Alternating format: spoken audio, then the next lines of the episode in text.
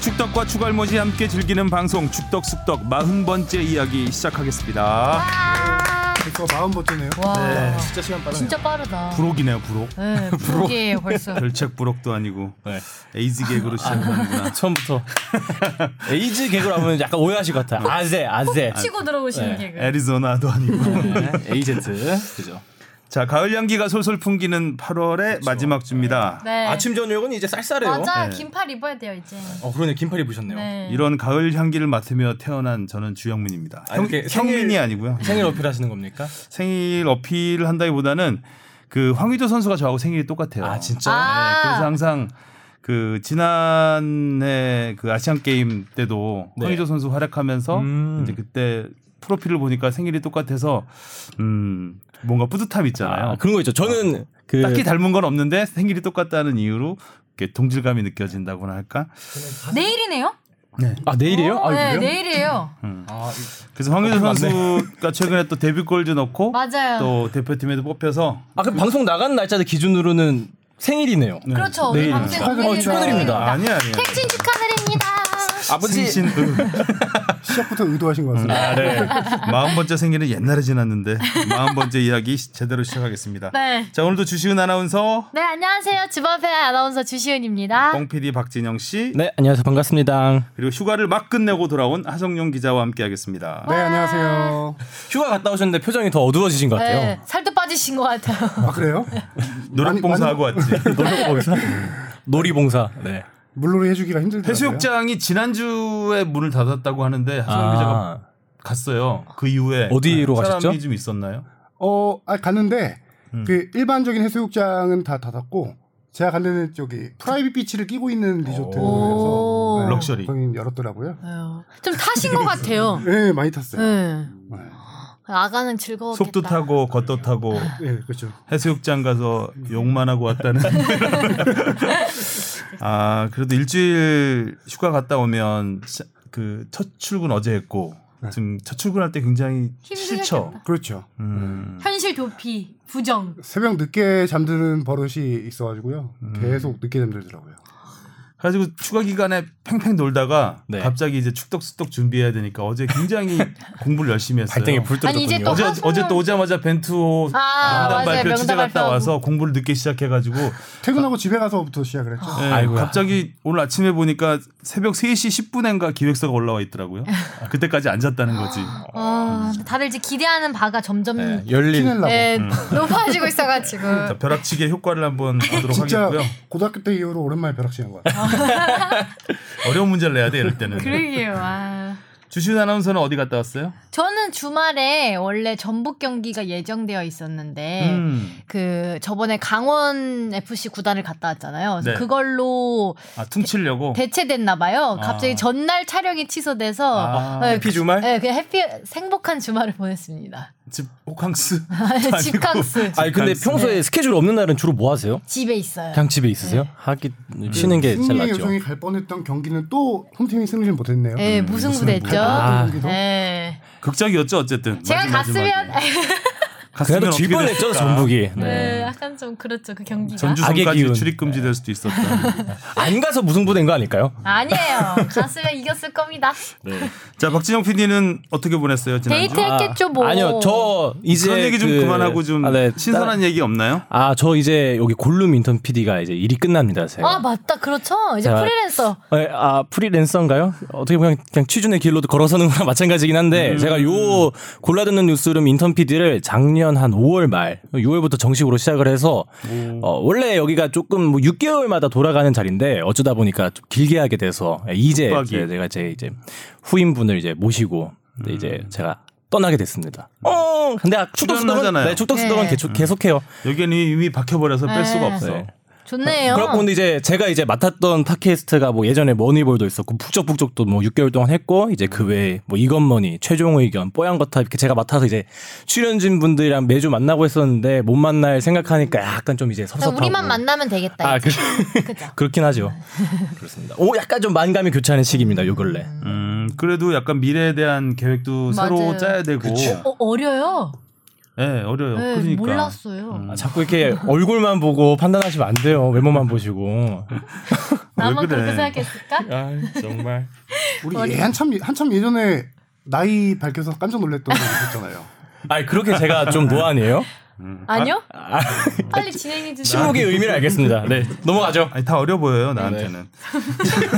선배님 진행해 주세요. 어, 자 오늘은 벤투호 명단 발표, 네. 또 뜨거운 K리그 데뷔골을 넣은 저와 생일이 같은 황의조 황의조 선수 선수요? 이야기 등 네. 쑥덕거리들이 아주 많아서 진도를 좀 쭉쭉 빼야 될 것 같습니다. 네. 자 먼저 청취자의 질문을 답하는 코너 네. 무엇 뭐였죠 이름이?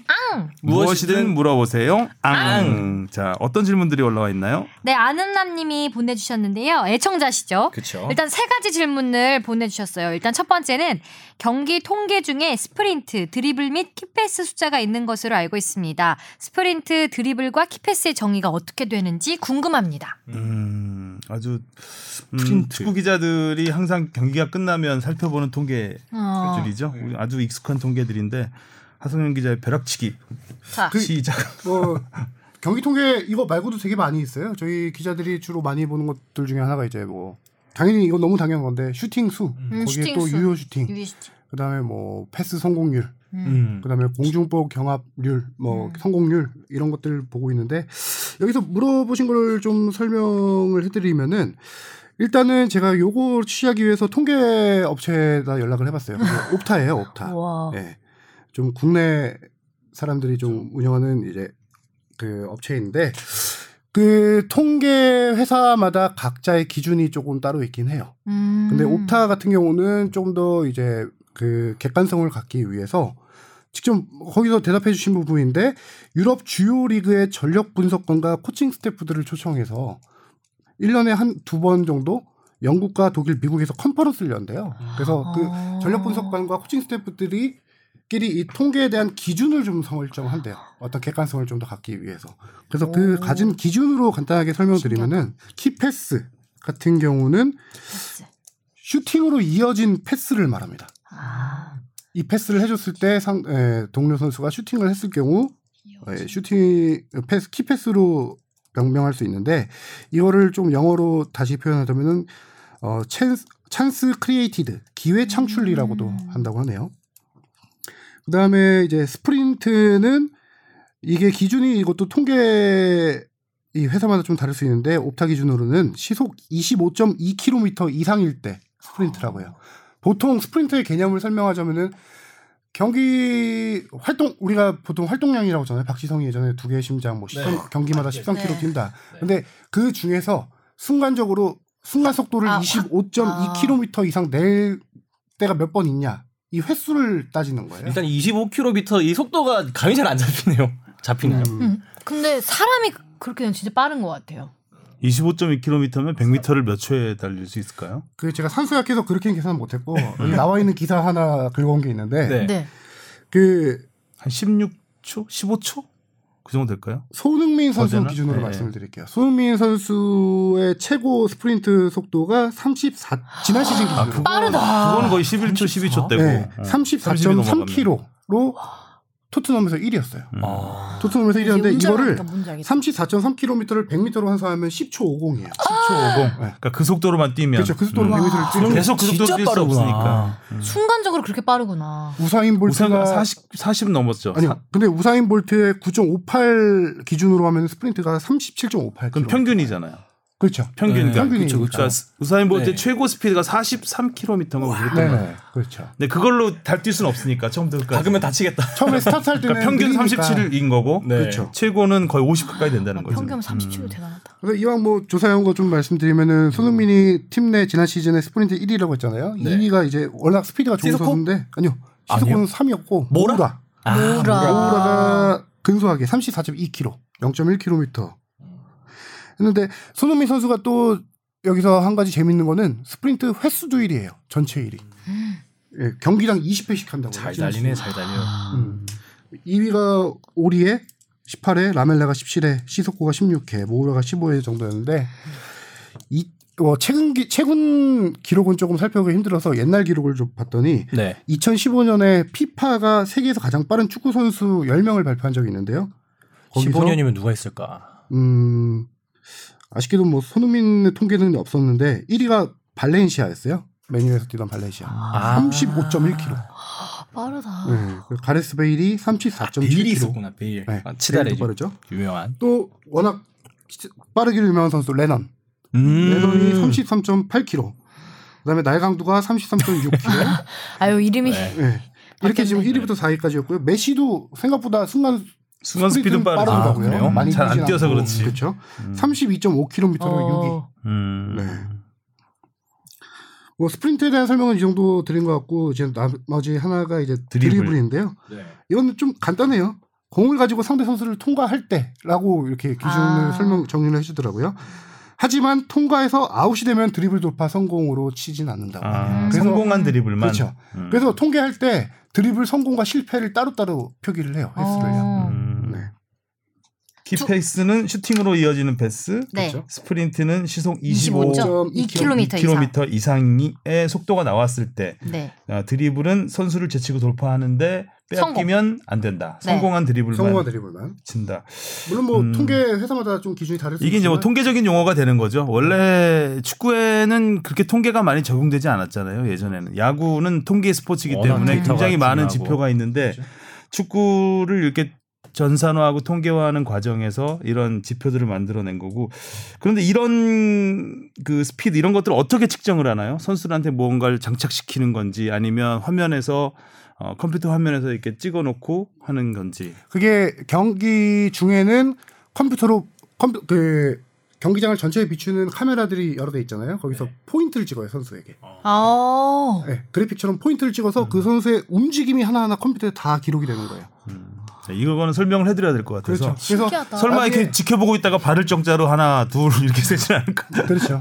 그래서 나중에 뭐 축구 이제 사이트 피파 월드컵에서는 이 자료를 제공하는데 히트맵이라는 게 있어요. 아 그렇죠. 히트맵이라는 게 선수가 움직임 그라운드에서 어떤 음. 위치에서 얼마큼 많이 움직였냐 빈도수에 따라서 그쪽 지역이 조금 음영으로 좀 짙게 표시되고 이런 거면 이 선수가 그라운드를 얼마큼 밟았냐라는 걸 알 수 있는데 그런 것도 일일이 적을 수 없잖아요. 네. 포인트로 그 선수를 찍어놓고 아. 움직임을 이렇게 다 컴퓨터로 자동으로 그래서 딱 계측이 전반이 되는 끝나면 이제 거군요. 저, 저 통계가 나오는 거죠. 오. 후반 통계 딱, 딱 나오고 네, 예. 그런 그렇죠. 그리고 이게 기술의 뭐 발달. 훈련 중일 때도 아 물론 이 경기 중에 경기 중에도 해당되는 얘기입니다. 선수를 가끔 볼 때 뭐 조끼 같은 거 안에 입잖아요. 입고 그렇죠. 하잖아요. 까만 거. 경기 중에도 그거 입고 하잖아요. 네. 네네. 그 안에 이제 칩 전부 있지 않아요? 칩이 있어요. 음. 음. 그래서 이렇게 그 칩이 있기 목 뒤에 때문에 보면 볼록 나와요. 네네. 그렇죠. 네. 그렇죠. 그게 있기 때문에 이제 컴퓨터로 이게 딱 네. 포인트를 찍어서 작동이 되는 거죠. 예전 기록지에는 진짜 발을 정자로 써 있었어요. 슈팅 숫자가. 이게 그러면 그, 기록하는 사람이 발을 정자로 써요. 누 몇 번 슈팅. 그게 한 몇 그 년까지 사람이 그랬을까요? 다 보는 걸 다 그게 봐요? 제, 제 기억은 2000년 한 2000년까지도. 네, 이전 한 중반 그 정도까지 음. 그걸 그랬던 어떻게 거 다 같아요. 봐요?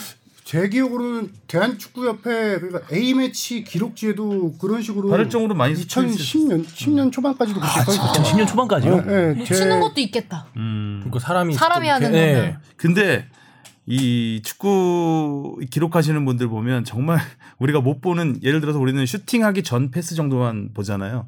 이, 이 기록하시는 분은 그 전전 상황 것까지 다 기억을 해요. 복귀가 돼요. 아. 그러니까 바둑 복귀하듯이 이 볼이 누구한테부터 시작이 돼갖고 여기까지 왔는지. 워낙 기억을 계속 하시다 네, 보니까. 그래서 기자들이 할 때 이제 그 놓치는 경우들이 있잖아요. 그 축구 시야가 좁으니까 아무래도 계속 물어보면 아, 처음에 누가 줘서 한 세 번째까지 세 번까지는 더듬어서 다 얘기를 해주더라고. 요 와. 그러니까 굉장히 생각보다 어 전문- 넓- 저- 전문성이 있다. 폭넓게 보시기 때문에 틀리는 경우는 그렇게 많지는 않- 않은 거 않았던 것 같아요. 또 통계가 많지 않았으니까 음. 그때는. 네. 뭐 통계 개념인지 모르겠지만 유효 시도도 통계에 들어가긴 하잖아요. 음. 아 질문 기습 질문 하나 드릴게요.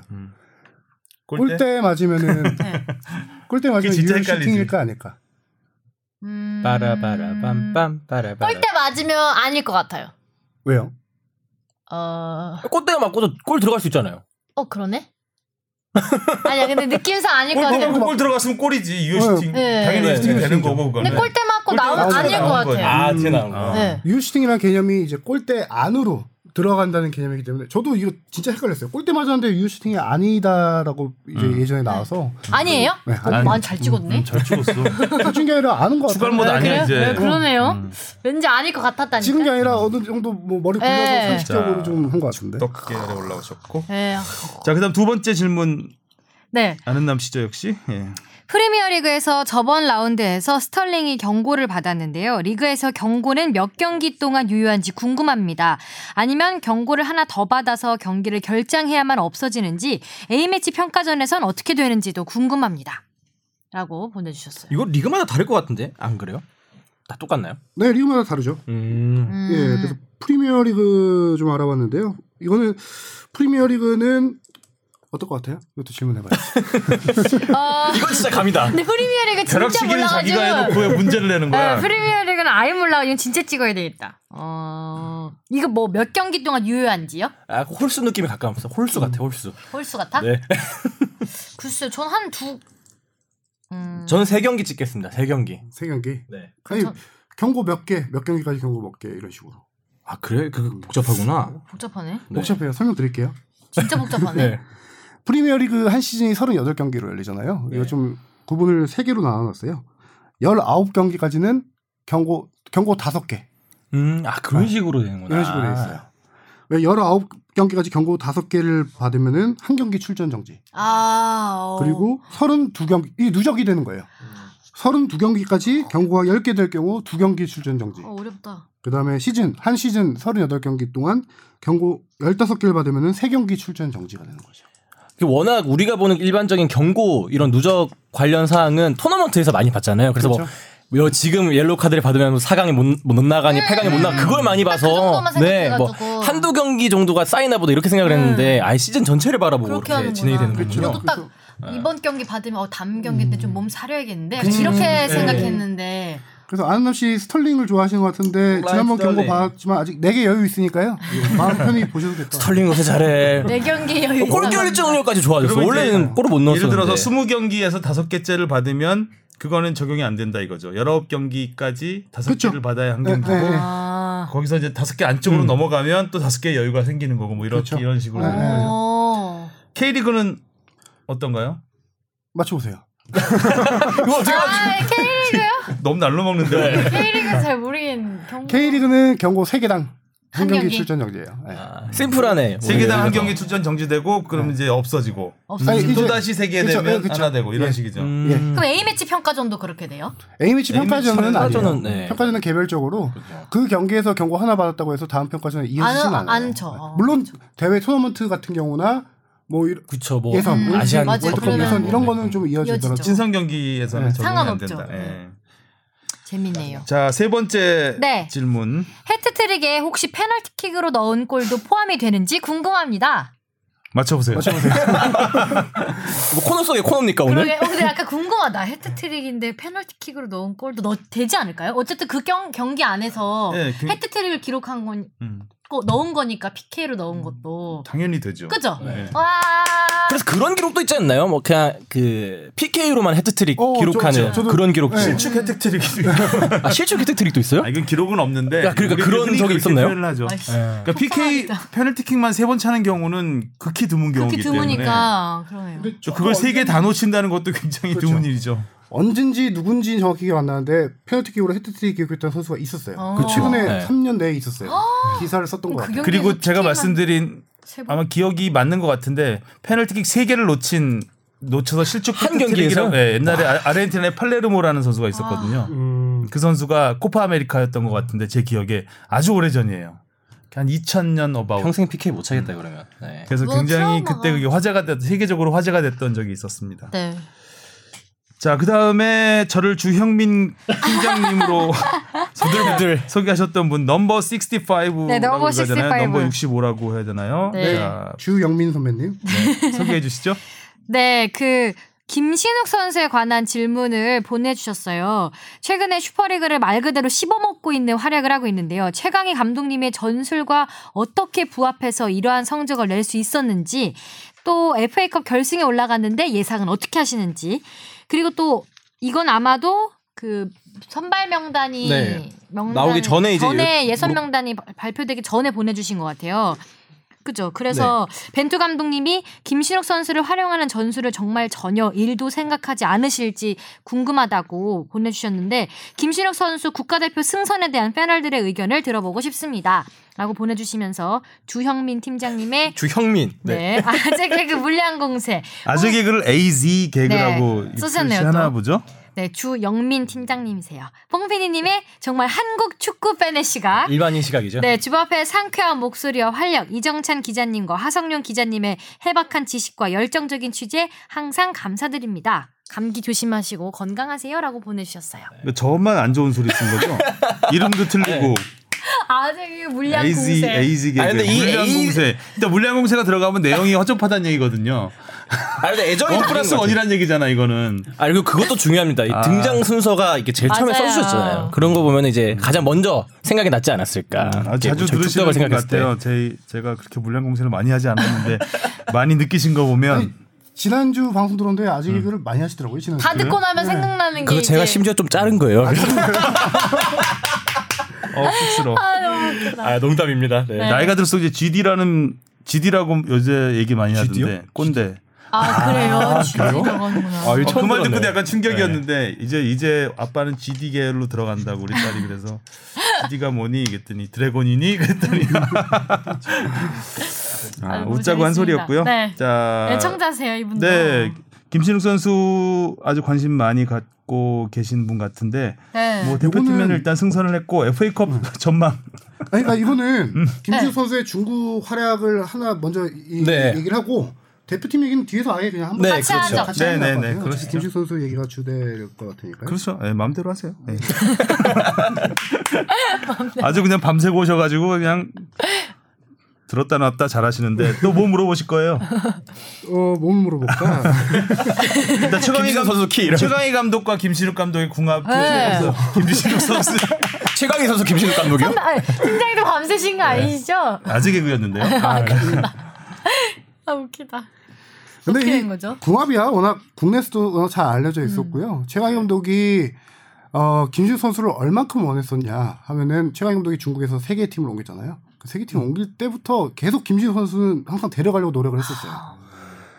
근데 어, 여러 여건이 맞지 않아서 안 가다가 이번에 상하이 선화로 가면서 거기서도 상하이 선화 구단 자체에서는 아니 더 세계적인 선수까지 우리가 돈 다 해서 영입해 줄게. 아, 굳이 어, 김주욱 선수를 약하다 영입하려고 생각을 한 하는데. 거군요. 어, 그렇죠. 근데도 최강희 감독이 끝까지 고집을 이게 근데 고집이 쉽지 않은 게 이런 식으로 해서 선택을 해서 성적이 실패 안 좋으면 뭐 되면 안 좋으면 모든 책임을 져야 다 되는 거지. 지는 네. 거거든요. 근데 유명한 선수 데려와서 안 되면 그 선수 그냥 보내면 되는 거고 이거 감독 책임은 좀 덜 해요. 근데 이런 고집이 있었는데 그렇기 때문에 김신욱 선수랑 최강희 감독이 진짜 여기가 이제 마지막이다라는 생각으로 정말 의기투합을 한 거 했다고 해요. 잔술이라고 하면은 전북 시절하고 솔직히 비슷해요. 어 근데 진짜 김신욱 선수가 빠르게 적응을 할 수 있었던 이유. 7경기에서 8, 8골 도움 4개를 했잖아요. 빠르게 할 수 있었던 이유는 보통 이제 외국인 선수가 그 팀에 가면은 팀 전술에 맞춥니다. 음. 그 적응을 하는데 상당히 시간 걸리고 오래 걸려요. 아, 네. 그리고 감독의 신뢰를 받아야 되기 때문에 그 초반이 상당히 이제 활약이 중요한데 그 초반에 골침묵이 길어지다 보면 슬럼프가 이어지고 그런 음. 경우가 되게 흔한데 그렇죠. 최강희 감독 워낙 김신욱 선수를 잘 아는 감독님이 있었기 때문에 신욱 김신욱 선수에 맞는 어 전술을 그러니까 팀 전술에 김신욱 선수 맞춘 게 아니라 김신욱 선수를 위해서 위한- 팀 전술을 아. 맞춰준 거예요. 네. 어, 구체적인 전술보다 그냥 한 가지 설명드리면은 김신욱 선수는 측면에서 올라오는 크로스의 타이밍과 속도가 되게 중요 타이밍과 네. 그 세기가 중요해요. 그때 그렇게 중요한 선수예요. 연습한다고 많이 하셨으니까. 제가 예전에 이 축덕 스토리 나와서 얘기를 했는데 이용 선수와의 호흡이 그렇게 좋은 이유가 이용 선수랑은 중앙대 시절부터 호흡을 맞췄어요. 중앙대, 음. 울산, 전북까지 되게 10년 이상 뭐 호흡을 맞췄거든요. 음.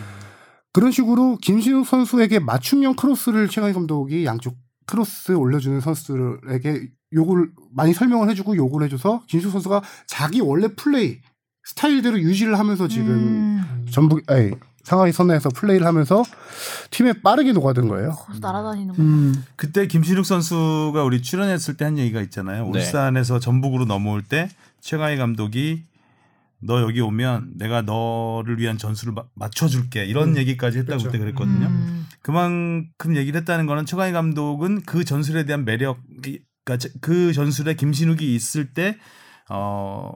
그 나올 수 있는 파괴력에 대해서 이미 자신이 있었던 거죠. 음. 그래서 이제 김신욱 선수 계속 쓰려고 했던 거고 또 김신욱 선수가 지난 그 시즌 그러니까 이번 시즌을 앞두고 굉장히 훈련을 많이 해가지고 다이어트도 그쵸. 하면서 웨이트도 많이 네. 하고 몸이 체지방 체지방 많이 굉장히 드시죠. 좋잖아요. 그러니까 네. 스피드가 몸이 가벼우면 그러니까. 가벼우니까. 빨라지잖아요. 그러다 보니까 중국에서 골을 넣을 때 단지 측면 크로스에 이은 마무리만 있는 게 아니라 직접 네. 자기, 그쵸. 자기가 몰고 들어가서 넣는 경우도 있고 음. 또 황의조라든가 손흥민 선수처럼 이렇게 치고 들어가서 혼자 드리블해서 골키퍼 제치면서 듣는 그런 골까지 나오니까 어 그야말로 뭐 타겟형 스트라이커만이 아니라 거의 전천후 네. 저 이브라이모비치 골로, 같은 네. 예, 진화하고 있다 음. 이렇게 볼 수 있을 것 같습니다.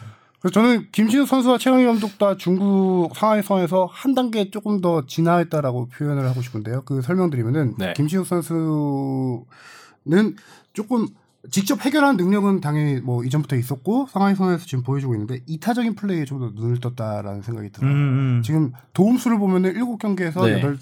여덟 8개 골 네. 4도움이라고 말씀드렸잖아요. K리그 350경기에서 도움수가 몇 개예요?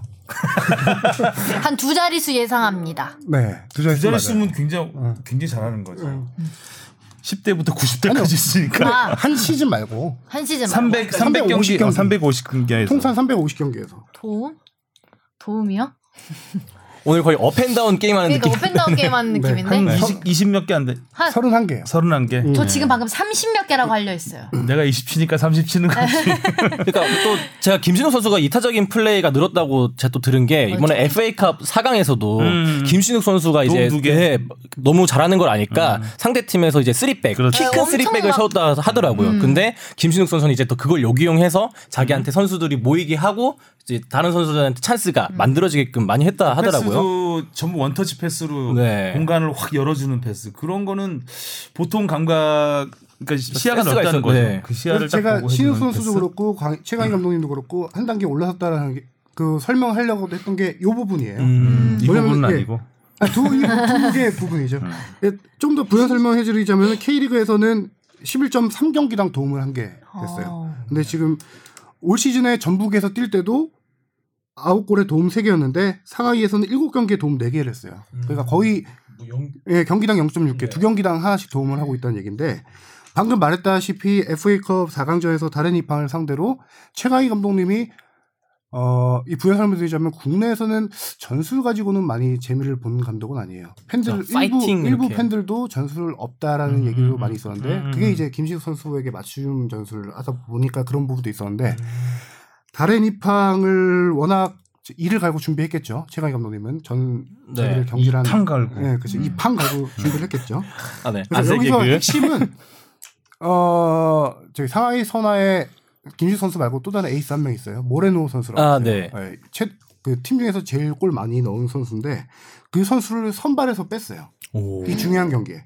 그리고 미드필더 수를 늘려서 정교하게 역습을 노린 축구를 했어요. 한마디로 이 경기만큼은 최강희 감독님이 전술로 예, 써? 음. 제대로 역- 전술로 준비한 축구였어요. 아까 말했다시피 상대 다른 이팡의 베이테스 감독이 김신욱 선수를 막기 위해서 그 키 큰 중앙 수비수 3명을 세웠잖아요. 네. 음. 그거를 미리 이제 예상을 예상했든지 아니면 경기 중에 파악을 했든지 해서 네. 김신욱 선수에게 이날 더 이타적인 플레이를 요구를 했겠죠. 어. 김신욱 선수도 이걸 받아서 아까 말했다시피 원턴치 패스를 해주고 키 큰 수비수들이 스- 섰다라는 얘기는 뒷공간 스피드가 그쵸. 들려서 뒷공간이 많이 뚫린다는 얘기거든요. 음. 그래서 김신욱 선수가 그렇게 패스를 많이 찔러줬고 엘샤라위가 그날 이제 골을 넣었던 음. 장면이 대표적이죠. 확실히 감독과 선수도 궁합이 있는 것 같아요. 이런 거 보면은. 네. 아, 그럼요. 그렇죠. 확실히 있죠. 자, 이 정도로 질문은 네. 정리를 하도록 하고요. 요거 하나 안 했네요. 정리를 FA컵 그 결승 결승 예상. 아 예상. 아, 예상- 예상- 네네네네. 아, 예상- 그렇군요. 네. 아, 예상- 이거는 좀 어려운데. 상대 전력을 잘 모르기 네. 때문에. 상대가 누구지도 잘 몰라요. 누구죠? 상대는 산둥 논영이에요. 아, 네. 들어도 잘 어차피 모르겠어요. 이겨라. 일단은 결승은 네. 1, 2차전. 우리나라랑 똑같이 우리나라도 FA컵 결승 1, 2차전으로 네, 하거든요. 여기도 11월 1일 날 산둥 홈에서 하고 2차전은 12월 6일 날 상하이에서 하는데요. 산둥 루넝은 지금 리그 4위인 팀이에요. 음. 음. 예, 산둥 루넝은 중국의 이제 베이징 거안, 네. 그다음에 상하이 상강, 네. 광저우 헝다, 뭐 광저우 에버그란데라고도 하죠. 네. 산둥노농 거의 빅4라고 불리는 음. 그러니까 빅4로 불리는 강한 팀이에요. 음. 그러니까 우리나라로 치면 뭐 전북, 전북, 울산, 울산, 뭐 또 나머지 서울. 없어. 요새 이렇게 이강이야. 나머지 옛날 서울 수원 이렇게 갔었는데 네. 옛날 서울 요즘에는 수원. 데 3, 4위 싸움이 워낙 3위부터 네. 중위권이 두꺼워가지고 네. 예. 김신욱 선수의 표현을 빌리자면은 이 네 팀을 상대할 때 중국 리그 팀들이 아 이 경기는 이- 무조건 이기기 힘들다라고 생각하고 들어가는 음. 경기예요. 아. 그러니까 이게 돈 많은 비교도- 팀 한마디로 그렇죠. 돈 많아서 그냥 돈질 잘해갖고 외국 선수 많이 선수들 데리고 선수, 오고. 어, 명장 데려오고 뭐 워낙 그 중국 국내 선수 수준도 높은 팀들이고 네. 워낙 돈 많이 써서 외국 선수도 많이 데려온 팀인데 산둥 루농에 누가 있냐? 그럼 많이 들어본 이름 있을 거예요. 펠라이니. 아, 얼마 아. 전에 네. 갔구나. 펠라이니가 있고 음. 저 펠레가 있어요. 이탈리아 공격수 펠레. 음. 그리고 이 골키퍼가 왕달레이 골키퍼라고 해서 중국 국가대표 골키퍼예요. 음. 아. 예전에 우리나라고 했을 때 미친 선방으로 해서 우리가 졌던 경기 아, 아. 스틸리케 때 어렵네. 그랬을 거예요. 스틸리케 예, 예. 때 근데 어. 그래서 워낙 선수들이 좋고 문제는 이 팀의 수석 코치가 파비오 코치라고 네. 전북에서 최강희 감독 아래 피지컬 코치로 있던 음. 예전에 최강희 감독님이 A 대표팀 감독으로 네. 어, 저기 소방수로 갔을 때 감독 대행 맡았던 그 파비 브라질 출신의 파비오 코치가 코치로 있어서 음.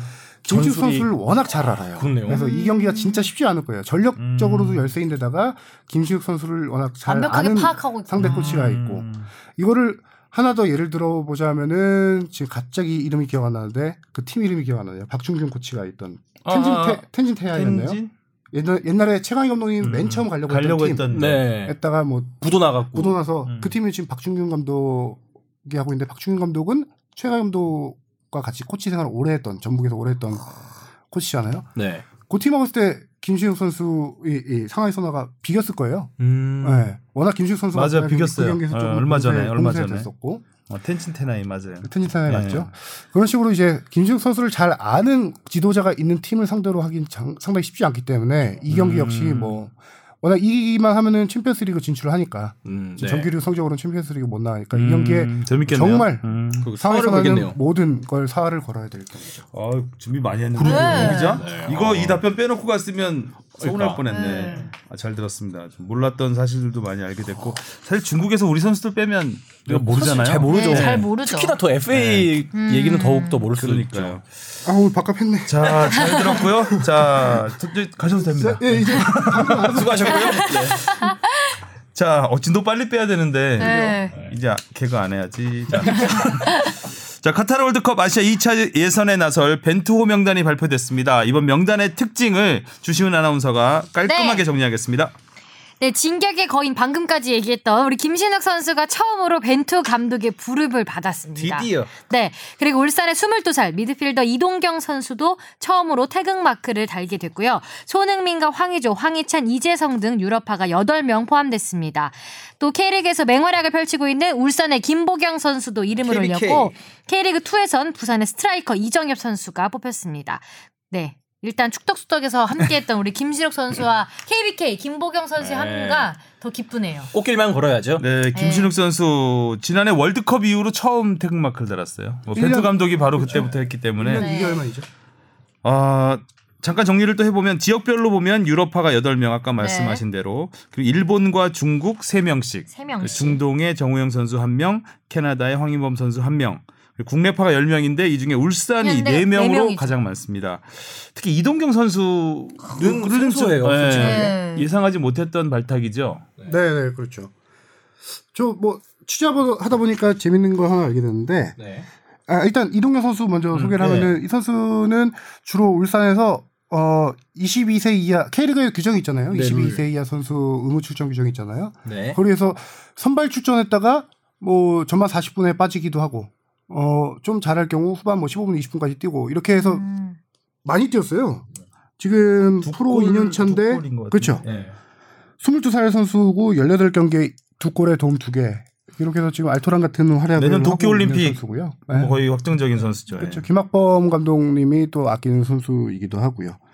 지난 3월달 그 아시아 23세 챔피언십에서는 4경기에서 6골 넣기도 했어요. 골 음. 결정력 오. 확실히 어, 골자 네. 예, 골 결정력도 있는 선수고 이 선수 플레이를 보면은 정말 음. 음. 벤투 감독님도 어제 얘기했는데 활동량이 많아요. 폭넓은 활동량. 그다음에 어, 울산에서는 오른쪽 윙어로도 많이 쓰는데 중앙까지도 쓸 수 있는 선수거든요. 음. 그래서 음. 뭐 기- 그리고 이 선수를 벤투 감독님이 뽑은 이유는 확실히 기술이 있는 선수예요. 음, 벤투 감독님의 그러니까. 딱 네. 철칙이 있잖아요. 기술, 음. 기술 좋은 선수. 근데 제가 아까 재미있다라고 얘기한 건 뭐냐면은 벤투 감독님이 선수를 선발할 때 코칭 스태프랑 상의를 상당히 많이 합니다. 음. 코칭 스태프도 경기장을 벤투 감독 없이도 많이 가잖아요. 네, 많이 네네네. 오시더라고요. 그리고 벤투 감독님이 울산 경기도 워낙 많이 봤는데 음. 벤투 감독님의 픽이에요. 이 선수는. 예. 음. 아. 벤투피 코칭 제가 듣기로는 코칭 스태프는 반대했대요. 아. 근데 벤투 감독님이 예, 어? 주장에서 끝까지 뽑은 선수라고 하더라고요. 그만큼 기대를 하고 있는 선수기도 하고 해서 저는 어, 음. 그러게요. 네. 저도 기대가 되네요. 그래서 훈련에서 우와. 벤투 감독님은 근데 뽑아놓고 안 쓰는 경우도 많잖아요. 네, 그게 이제 훈련에서 기대치에 못 미칠 경우라든가 아니면 뭐 다른 이유도 있겠지만 훈련에서 뭐 자기가 가진 능력만 보여준다면 이번 두 경기에서 뭐 평가전이라도 충분히 조금이라도 뛸 수 근데 있는 기회가 벤- 네. 벤투 그 감독이 있지 않을까. 보면 이렇게 자기가 쓰는 선수만 쓰는 것 같은데 또 은근 어, 막 네. 뽑아놓고 안 쓴다고 팬들이 막 뭐라 그러고 하면 또 결국 써요. 쓰골이 내리는 스타일. 뭐 이승우 선수도 그랬고, 네네네. 뭐 네, 백승호 선수도 그랬고. 워낙 울산에 뛰어난 선수들이 많아서 국가대표급 네. 선수들이 많은데 그 가운데서 이동경 선수가 부하고 좀 그러니까요. 의외였고 네. 문선민이 또 제외된 것도 의외예요. 네. 문선민 선수. 근데 확실히 스타일이 안 맞는다고 생각하시나 봐요. 그러니까 비슷한 스타일이 좀 많아요. 많이. 있다. 문선민을 대체할 그 수 있는 자리에 미드 예, 미드필드에 네. 경쟁이 약간 굉장히 세죠. 벤투 감독님은 움직임이 좀 더 넓고 뭔가 이렇게 멀티플레이어로 쓸 수 네. 있는 자원을 더 좋아하시는 음, 것 같은데. 핵심 키워드는 기술이에요. 네. 네. 음. 문선민 선수 기술? 생각하면 떠오르는 게 먼저 스피드긴 조금은 하니까 투박해요. 그쵸. 소박하지. 네. 요새 많이 올라오긴 했는데 네. 네. 그래서 아쉽게도 뭐. 음, 나상호 선수는 됐고 나상호 선수는 이제 일본에서 뛰니까 경기를 잘 못 봐서 네. 최근에 어떤지 모르겠는데 사실 벤투어에서 그렇게 눈에 띄는 띄는 활약을 활약은- 했던 네. 기억은 없는 것 같아요. 문- 오히려 문선민 선수가 그 빨래줄 슈팅도 하나 있고 그렇죠. 네. 기억엔 더 많이 남는 것 같은데 이번엔 나상호 굉장히 스타일이 비슷하잖아요. 그쵸 그쵸 이번에는 나상호를 선택했습니다.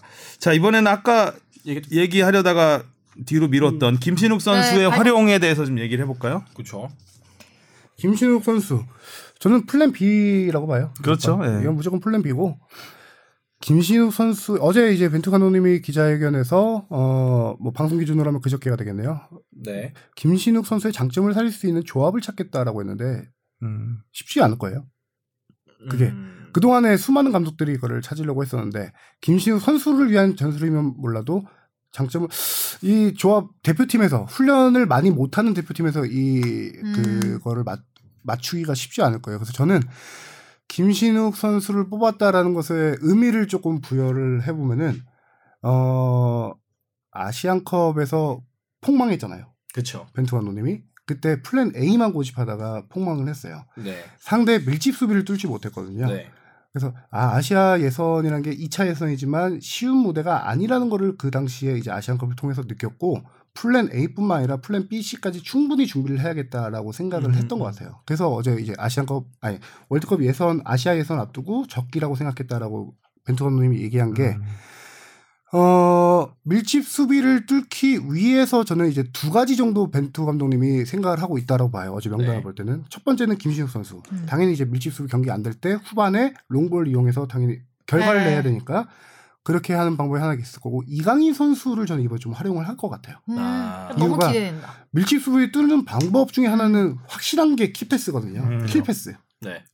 근데 이강인 선수가 번뜩이는 게 확실히 네. 있잖아요. 이번에 뭐 탈압박. 14이야. 진짜 그쵸. 잘한다. 둘다 같이 타락박 쓰면 이후에 되겠네. 음. 패스. 이강인 선수가 올리고 김신욱 선수가 넣고 어, 정말 정확하게 배달해 네. 주니까. 그래서 당연히 플랜 A는 뭐 지금 뭐 황의조, 손흥민 투톱 그렇게 저는 그렇죠. 그쵸. 보고 있는데 그 밀집 수비를 뚫을 수 있는 모든 방법을 다 동원한 명단이다. 음. 이강인의 선발 뭐 이강인 지난번에 3월달에 선발하긴 했지만 그때는 테스트 성격이 강했고 이번에는 패스로 뚫고 또 안 되면은 음, 헤, 딩 제공력으로 뚫고 밀집 수비에 대한 고민을 상당히 많이 했구나라고 저는 느꼈어요. 음. 그러니까 많은 팀들이 이제 밀집 수비를 하는 약팀을 상대로 어떻게 이거를 파헤쳐야 되나 고민을 많이 하잖아요. 그러니까 제가 본 글을 따라 제가 본 이야기는 이제 밀집 수비를 뚫는 방법이 크게 한 세 가지 정도가 있었는데 하나가 이제 1대1 돌파로 그냥 개인 능력으로 뚫는 거.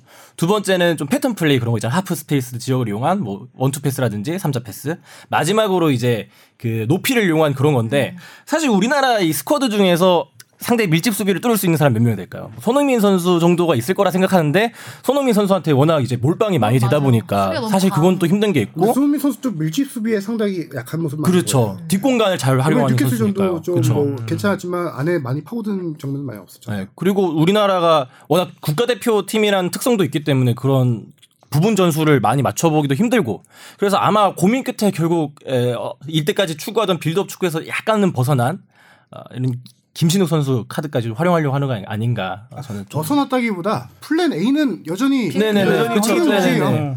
그게 이제 점유율 후방 빌드업을 통한 점유율 축구 이게 이제 플랜 A예요. 황의조, 손흥민, 투톱이라든가 그렇죠. 뭐 뭐 전술이야 어떻게 되겠지 또 바꿀 수 있겠지만 김신욱을 활용할 때 이제 그 전 감독들을 보면 슈틸리케나 신태용 감독도 좀 그랬지만 너무 뻥뻥, 치- 그것만 뻥뻥 차요. 그쵸 그쵸 네. 김신욱 가운데 놓고 뻥뻥 차는 이거는 하지 말아야 된다고 봐요.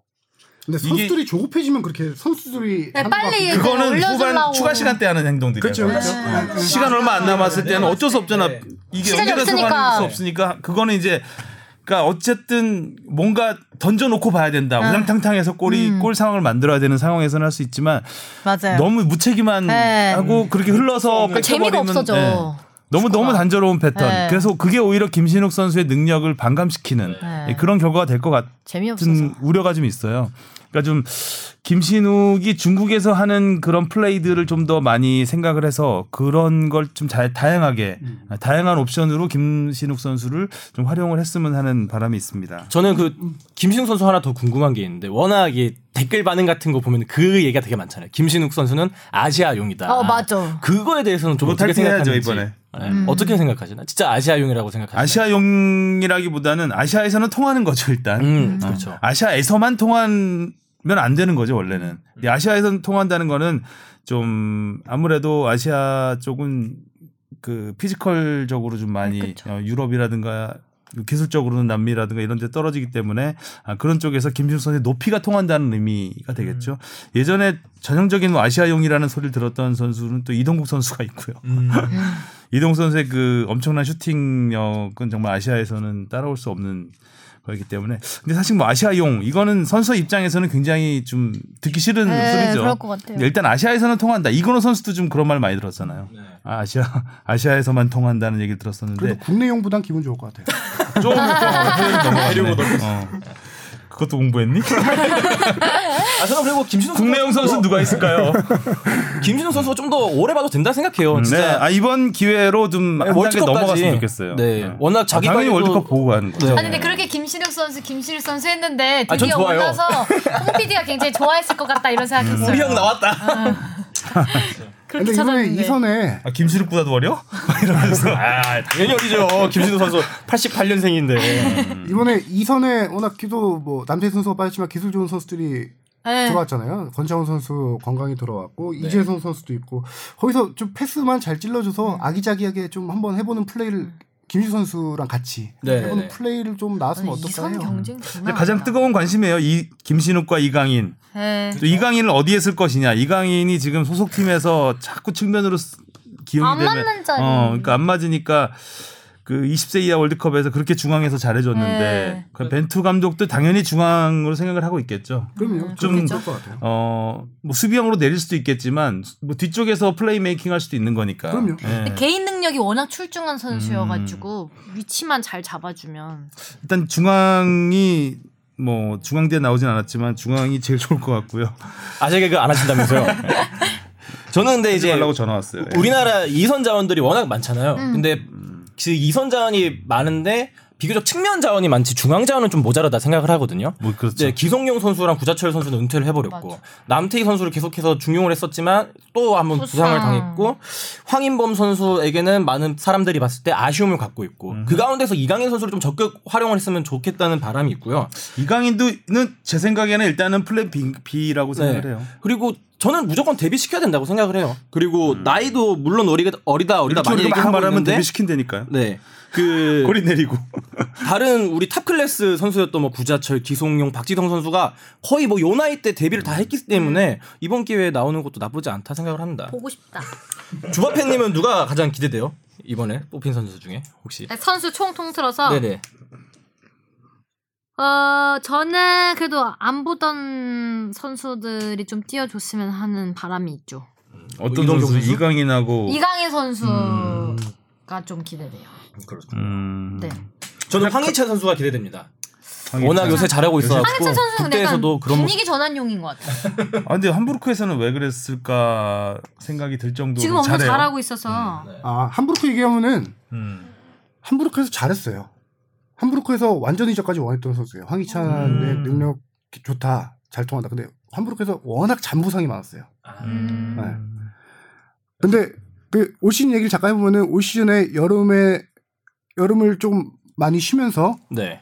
되게 체력 관리를 많이 했어요. 그리고 황희찬 선수가 집에 음. 테라피, 그, 그거 그리고 뭐 기계, 저온 저온으로 예. 아, 피로 그거- 회복하는 피로 회복하는 그게 개인 사비 7천만 원을 들여서 집에 들어갔거든요. 아, 진짜요? 그 정도로 지금 워낙 잔부상이 많으니까 피지컬에 워낙 신경 을 많이 쓰는데 올 이제 여름에 시즌 시작하기 전에 오스트리아는 좀 시즌 일찍 시작했죠. 네. 다른 리그에 비해서 몸 관리를 워낙 잘했대요. 진짜 잘하셨구나. 지금 부상이 없으니까 음. 원래 기량이 나오는 거예요 지금. 음. 원래 이 정도의 기량을 갖추고 있던 선수였고 함부르크에서도 음. 그래서 완전 이적을 원했었다고 해요 당시에. 음. 는 그 비시즌의 노력이 이렇게 중요한 거예요, 네. 그죠? 음, 보이지 않을 때 이 만들어 놓은 게 딱 개막하면서 그냥 포텐이 터지고 있는 황희찬 빨리 선수인데 보고 싶다 경기. 음, 근데 상대가 뭐 일단 조지아와 투르크메니스탄 네. 음, 조- 뭐 어쩔 수 없는 자, 이 아니 이거 정도 네. 뽀피디가 해놓은 것 이거 재밌을 것 같은데 어떤 승선하지 못해 아쉬운 선수? 문선민 아까 얘기했었고 문선민. 또 누구 있을까요? 음. 저도 사실 문선민 네. 선수인데 워낙 저는 그뭐 문선민 선수 투박하다 했지만 그걸 되게 많이 고친 것 같아. 많이 붙었죠. 그 뭐. 또 굉장히 이타적인 플레이도 많이 하고 요새 네, 음. 선발은 그야말로. 좀 힘들더라도 충분히 후반전에 조코카드로는 그런 높이가 아니라 스피드로 경쟁했을 때는 문선민 선수가 지금 대한민국에서 최고라고 생각을 하거든요. 그런 부분 빠르기 진짜 네. 빠른데.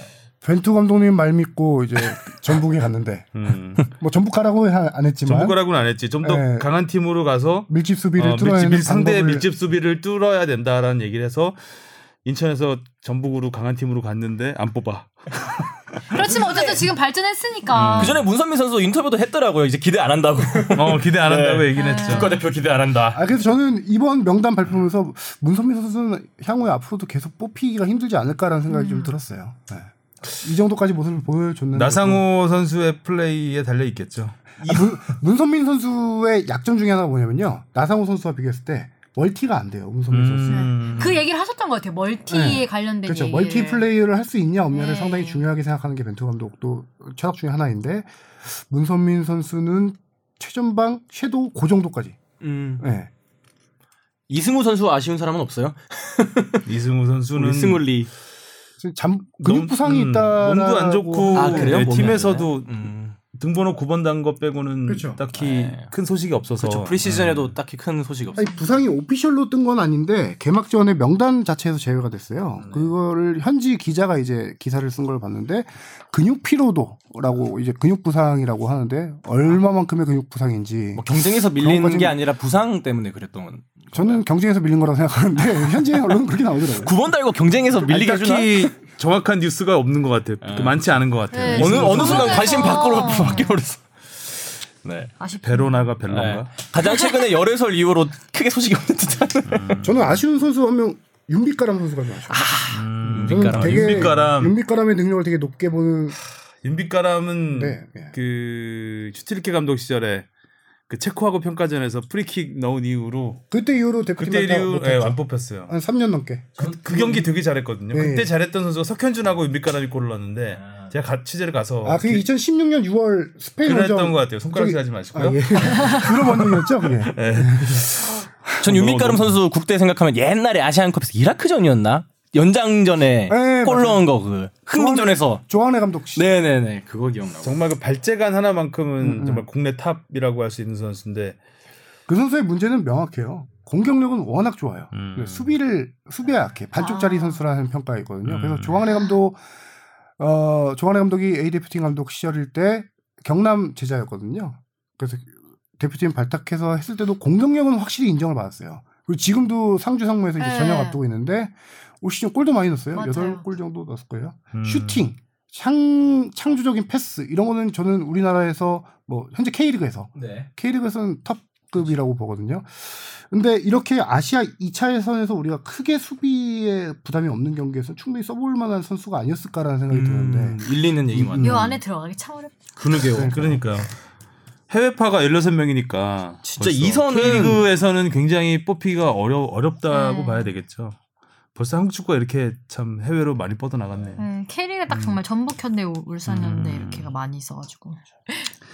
자, 벤투호는 이 정도로 정리하면 되겠죠. 네. 네. 자, 그리고 지난 주말 펼쳐진 뜨거운 K리그 네. 27라운드 소식 알아보겠습니다. 자, 주시은 아나운서. 네, 선두가 또 바뀌었죠. 울산을 울산이 상주를 5대 1로 대파하면서 선두 자리를 되찾았고요. 전북은 성남과 1대 1로 비기면서 2위로 내려앉았습니다. 두 팀의 승점 차는 여전히 1점이고요. 포항의 완달손이 해트트릭을 기록하면서 갈 길 바쁜 인천을 울렸고요. 대구가 강원을 꺾고 38일 만에 4위로 올라섰습니다. 강원은 또 5위로 내려앉았고요. 탈꼴찌 경쟁에서는 10위 경남이 승점 3점을 보태면서 앞서 나갔어요, 일단. 제주가 서울과 극적으로 비기면서 11위로 제주가 한 계단 올라섰고요. 인천이 최하위가 됐습니다. 다시 네. 경제인이 됐네요. 네, 경제인이 됐네요, 다시. 아, 제자리를 찾은 정재인으로 느낌. 돌아왔습니다. 네. 아니 이게 지금 선도도 엄청 바쁘고 중위권도 엄청 바쁘고 하위권도 엄청 바빠요. 이슈가 정말 많아요. 정말 이럴 수 많았어요, 있죠? 또 지난주는. 네. 일단 울산 경기부터 보겠습니다. 다섯 골 화력쇼. 전북한테 충격적인 패배를 당한 다음에 네. 아, 울산 걱정도 할 완전히 필요가 뭐, 없네. 음, 어쩌란 얘기. 제목을 어떻게 달아야 되죠? 지난주 지난주 제목이 전북 국대 걱정 얘기하죠, 쓸데없다. 국대. 네, 근데 이번에는 울산 걱정 쓸데없던가요? 아유, 예. 이런 식으로 들었다 왔다 갔다 하면 안 되는데 네. 하여간 재밌습니다. 좋아요. 저는 그 그전까지는 최근 몇 년 동안만 해도라도 어차피 우승은 전북. 전북. 전북의 음. 일강 체제. 그런데 올 시즌 뭐 지난 시즌 저기 프리미어리그 리버풀 맨시티야? 라는 느낌 들 정도로 음, 맞아요. 울산 전북이 되게 재밌어요. 최다 승점 2위 나올 것 같아요. 이러다가 진짜. 네. 그리고 지금 다음 경기도 약간 전북이 어디랑 만나죠? 서울이랑 네, 전북이 만나지 않나요? 서울. 그죠? 맞아요. 울산이 인천. 전선 울산이 배치죠. 인천 음. 만나고 하, 박빙이네. 저는 요 경기에서는 이제 김보경 선수랑 이근호 선수가 좀 눈에 띄었는데 네, 그렇죠. 김보경 너무 잘 차지 않았어요? 수경기만- 이번에 그 하프 발리시 네. 아, 이 왼발로 이쁘게 찼죠. 진짜 너무 잘 찼어요. 음. 윤보상 선수를 뚫고 이근호 선수가 도움 두 개. 네. 이렇게. 사실 이근호 선수가 이번 시즌에 좀 저조한 거 아닌가 싶었어요. 시즌 초반에 부상 때문에 부상이 나오지도 있었죠. 못했고. 근데 이번 경기에서는 기타적인 플레이로 되게 센스 있는 플레이, 뭐 원터치로 패스해 준다든지. 원래 이날 경기도 하나 넣었는데 이제 VAR로 아, 맞아요, 취소가 맞아요. 돼가지고 네, 그냥 없어야 돼. 업사이드로. 네 이돔으로 근데 이근호 하지만- 선수와 이 경기는 이근호와 김보경의 호흡이 중앙에서 호흡이 음. 상당히 좋았어요. 네. 특히 그렇죠. 골 장면 보면은 김보경 선수가 끝까지 달려들어서 뺏, 어, 뺏는 장면들이 많았고 그게 이근호 음. 이근호 측면으로 네. 연결되고 이근호가 주고 황일수가 김민수 네. 마무리하고 그렇죠. 달리고 황일수 달리고 이렇게 또 황일수 시작되는 선수는 거죠. 교체되자마자 들어가서 3분 3분 사이 두 골. 네, 바로 두 골 넣었잖아요. 그야말로 원샷 원킬. 김인성, 김태환 선수 같은 경우는 워낙 스피드가 빠르니까 음. 그냥 달리는 스타일이고 음. 이근호는 그거보다 스피드가 조금 느리거든요. 네. 그 이근호 선수도 스피드 괜찮아요. 그쵸. 근데 이제 조금 그거보다 느리다 보니까 그렇게 어깨 싸움을 하면서 달려요. 음. 그런 장면이 이번에 되게 많이 나왔어요. 옛날부터 뭐 그런 모습이 뭔가 대표적으로 떠올라요. 생각해 보면은. 새벽까지 열심히 봤네. 골 많이 터지는 경기가 보는 사람 입장에서는 너무 음. 시원시원하고 재밌죠. 상주가 참 후반에 좀 어떻게 해보려고 라인 끌어올렸다가 그냥 뻥뻥 역습 뒷공간 뚫리면서 연속골 내주고 대량 실점을 하고 말았어요. 저이 경기가 상주에 올 시즌 최악의 경기라고 봐요. 음. 하긴 실점 원래 이렇게 너무- 많이 한 팀은 아닌데. 네, 너무 모든 게 안 풀린 경기였고 네. 음. 핵심은 윤빛가람 선수가 안 나잖아요. 그쵸. 맞아요. 경고도적으로 못 네, 나왔죠. 경고적으로 경고 세 개로 안 나왔어요. 경고적으로 안 나왔는데 음. 어, 이 경기는 공 윤빛가람 선수의 부재를 진, 진짜 많이 느꼈어요. 네. 그래서 더 윤빛가람 선수가 대단한 선수라는 걸 음. 많이 느꼈던 경기예요. 경고노적으로 안 나왔구나. 왜 명단에도 없나 이랬거든요. 저는 다- 음. 왜 당연히 안 나왔지 이렇게 생각했는데. 음. 이제 곧 저녁이에요. 9월 그렇죠. 10. 그러네. 네, 그쵸, 얼마 안 전혀 남았죠. 남았죠.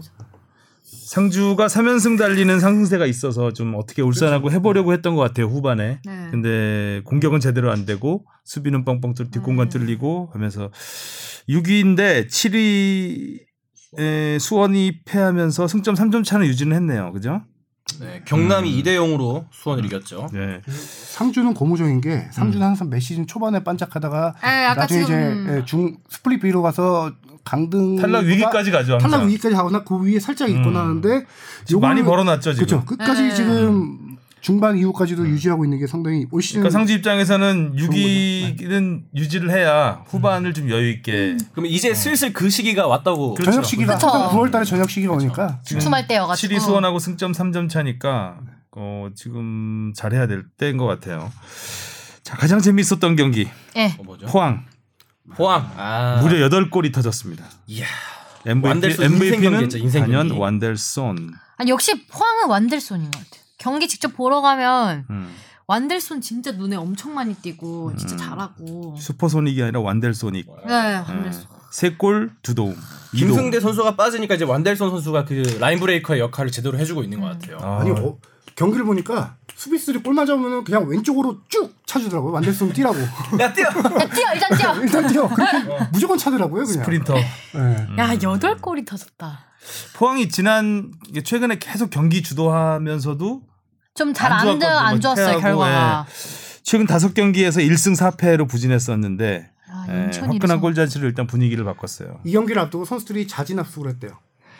네. 포항 선수들이. 아 안 근데 되겠다 맞아 해서. 그때 제가 그 동해안 더비 때 포항에 가서 경기를 봤었는데 네. 보통 전날에 합숙을 하거나 이제 이러는데 그때 이제 동해안 더비 같은 그런 특수할 때도 이틀 전에 음, 자진 맞아요. 합숙하고 약간 더 그런 게 있다고 하더라고요. 근데 이번에도 그렇게 준비를 했나 봐요. 아, 상대가 인천이지만 준비를 아, 합숙을 인천 했어요. 인천만 당했네. 그냥. 근데 인천도 잘했어요. 3대 네. 3까지 가고 했는데 일루첸코 퇴장당한 다음에 포항이 갑자기 그렇죠. 예, 그때까지 3대 3이었잖아요. 예, 네. 그때 어, 마지막 10명으로 싸우기 힘든데. 음, 이때 인천 수비가 너무 실수가 많았죠. 실수 수비에서 뺏기면서 역습 전개에서 네. 저기 실점했던 장면이 워낙 많았고요. 음. 인천 입장에서는 하여간 최근 좀 상승 분위기를 슥 타는가 싶었는데 세 경기 만에 패하면서 다시 최하위로 내려갔습니다. 근데 재밌는 얘기 하나 해드릴게요. 완델손이 K리그에 처음에 왔을 때 대전으로 왔어요. 그 당시에 최문식 감독님이 에, 대전 팀 있을 때 시티즌이요? 대전 시티즌으로 왔었는데 당시에 수비수로 영입했었어요. 아. 이 선수를. 어. 원래는 저기 윙백 수비수로 영입했던 선수인데 음. 당시 대전에 당시 정확히 기억 안 나지만 공격수가 부족했던 상황이 데뷔전 첫 박- 경기부터 거의 박동진인데 벌써 오늘 네, 그러네요. 첫경기부터 부상인지 뭐 누적인지 하여튼 공격수가 부족해서 측면 공격수로 이 선수를 데뷔 전부터 썼는데 그날 멀티골을 터뜨렸어요. 아. 그래서 이 선수가 공격수가 됐어요 지금 K리그에서.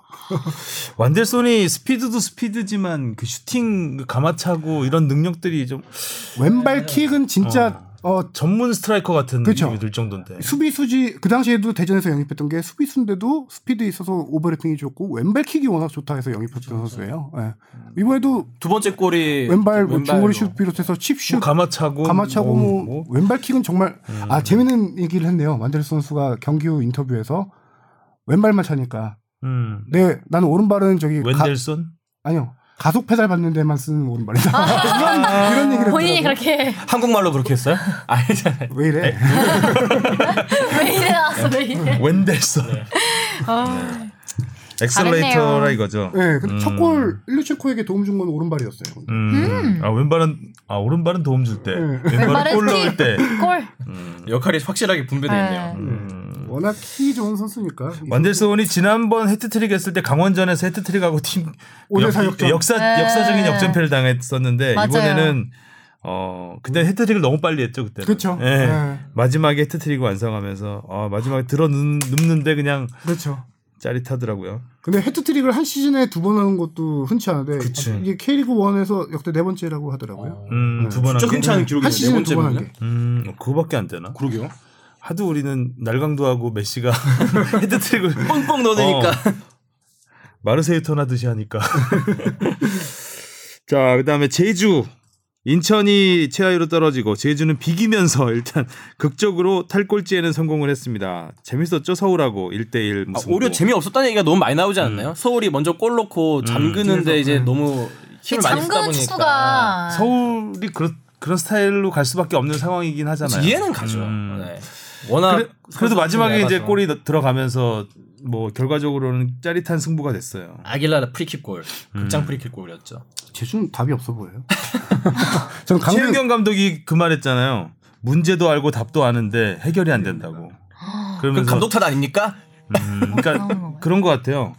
선수들이 그 선수들의 하- 면면을 보면 네. 도저히 꼴찌를 할 팀이 아니잖아요. 맞아요. 타 팀에서도 그런 어, 얘기 되게 많이 하죠. 예상을 못하는 팀인데 선수들도 그거 알고 있어요. 우리가 왜 꼴찌를 해? 우리 좀만 잘하면 우리 다시 올라갈 거야라는 생각을 하는데 그걸 너무 안이하게 생각을 한다는 거죠. 그런 생각을 음. 좀 선수들이? 절, 어 우리 벼랑 끝에서 절박하고 좀 절실한 음. 마음으로 좀 더 해줬으면 좋겠다라 좋겠다는 게 이제 감독의 마음인데 선수들은 아예 우리 올라가 아직은 그래서 해결이 잘 안 되는 것 같다는 얘기를 해요. 근데 지금 얼마 안 남았거든요. 지금 팀 분위기가 워낙 안 좋대요. 음, 네, 그러니까 지금 뭐 근데 최윤경 감독님이 원래 좀 이렇게 좀 안 좋은 팀을 만들어서 팀을 올려놓는 스타일의 감독님인데 음. 네. 그래서 제주가 그걸 기대했던 거거든요. 음. 팀이 많이 망가져 있을 때. 음. 네. 근데 최윤경 감독님도 이걸 지금 되게 힘들어하는 것 같아요. 그런 예. 음. 것 같더라고요. 감독님도 그렇고 선수 그렇고 프론트도 뭔가 좀 네, 합이 잘 안 맞는 느낌이에요. 그러니까 네. 그... 못 따라오고 있다라는 걸 우회적으로 얘기를 한 것 같아요. 프론트도 문제 그러니까 감독은 절, 절실하고 절박한데 왜 니들은 그렇게밖에 음. 못해? 약간 이런 정신력을 좀 뉘앙스가 요구하고 있는. 있는 것 그렇죠. 같아요. 아, 예. 그런 걸 또 노리고 남준재 선수를 또 영입한 거 아닌가. 의기투합할 수 있도록. 음. 근데 프론트도 문제인 게 지금 강등권 경남, 인천 그렇죠. 여름 이적 시장에 진짜 많이 선수들 을 영입하고 보- 보강을 네. 했거든요. 음. 제주는 크게 베팅한 게 없어요. 그러네요. 음. 그 최전방 공격수 오사구나 그러니까 네, 오사고나. 오사구나 선수 정도 외에 크게 뭐 트레이드로 남재 선수 온 거 있지만 크게 영입된 게 없는 것 같아요. 그렇죠. 이 정도 지금 강등 위기라고 하면은 모든 걸 쏟아내야 될 타이밍이긴 한데 그러니까 네, 제주면은 명문 구단이고 네. 또 모기업도 자금력이 대기업인데. 튼튼한 기업인데 이렇게 투자를 투자를 최근에 좀 안 했죠 몇 년 사이. 네네 예, 최 투자를 너무 안 하는 결과가 이렇게 나타나는 게 아닌가. 희망 고문 한 가지 있다면 윤빛가람이 돌아온다는 거. 음. 뭐 오늘 다시 준비가람 바라기예요, 바라기. 예. 임대 아닌가? 아니 연변이 많았기 때문에 아 예, 예. 그렇구나. 나올 예. 수 있구나. 예. 아 이제 내년 FA가 되는 거죠. 음. 그리고 저 영플레이어 수상했던 뮤비가 안현범 주식이 선수가 있어요. 이제 아산에서 전역해서 와서 이 경기도 뛰었잖아요. 교체로 음, 그 나와서 안현범 예전에 취재하고 리포트 못한 리포트 편집까지 다 해놓고 리포트 안 나간 못 안현범 나간 선수. 죄송합니다. 왜요? 아니 그러니까 아이템이 계속 막 그- 그때 무슨 아이템들이 많아가지고 계속 밀리 기획 아이템이니까 밀리고 밀리고 하다가 시기가. 시기가- 개막해 버렸어. 아, 어떻게 된 개막 전에 거냐면 나가야 되는 건데. 2년 전이었죠. 그때 안현범 선수가 네. 제주에서 영플레이어 영플레이어 상을 상하고. 받았어요. 그래서 이 선수가 대상 시상식이 끝나고 영플레이어 상 받은 다음에 이틀 뒤인가 이 선수 저기 피트니스 센터에서 훈련하는 스케치를 하면서 인터뷰를 따로 했어요. 따로 네. 만나서.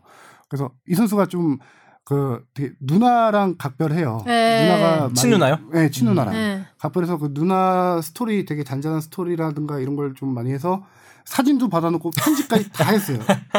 근데 하루 밀리고 이틀 밀리고 일주일 밀리고 날 쳐다보면서 얘기하고 그래. 내가 뺀 거 아니야. 한 달 밀리다 보니까 지금 이제 새 시즌 다가오는 타이밍에 내기가 되게 애매해서 아예 기사가 날라가. 약간 시기 시기적으로 그러니까 상을 타고 바로 좀, 바로 어, 했었어야 좀 되는데. 시기 그래야 맞는데 너무 이게 지- 시의성이 떨어지게 됐네요. 밀리고 밀리고 밀리다가 어, 소장하는 것으로 화성영 기자가 개인 소장하는 것으로 아쉽네요. 자 그리고 포항 경기 제주 경기 받고 네. 경남 크, 이 탈꼴찌 경쟁에서 이제 그러니까 어쨌든 탈꼴찌 경쟁의 선두주자 네. 경남이죠. 아, 저는 경남은 올라갈 팀이 지금 올라가고 음. 있는 것 같아요. 원래 네. 여기 있으면 안 되는 팀이죠. 그쵸. 지난해 네. 그렇게 잘하다가 근데 어쨌든 제리치가 다시 살아나고 있어서 경남으로서는 굉장히 희망적이네. 수원은 너무 기복이 심한 거 아닌가요? 아 수원 서울 지금 에?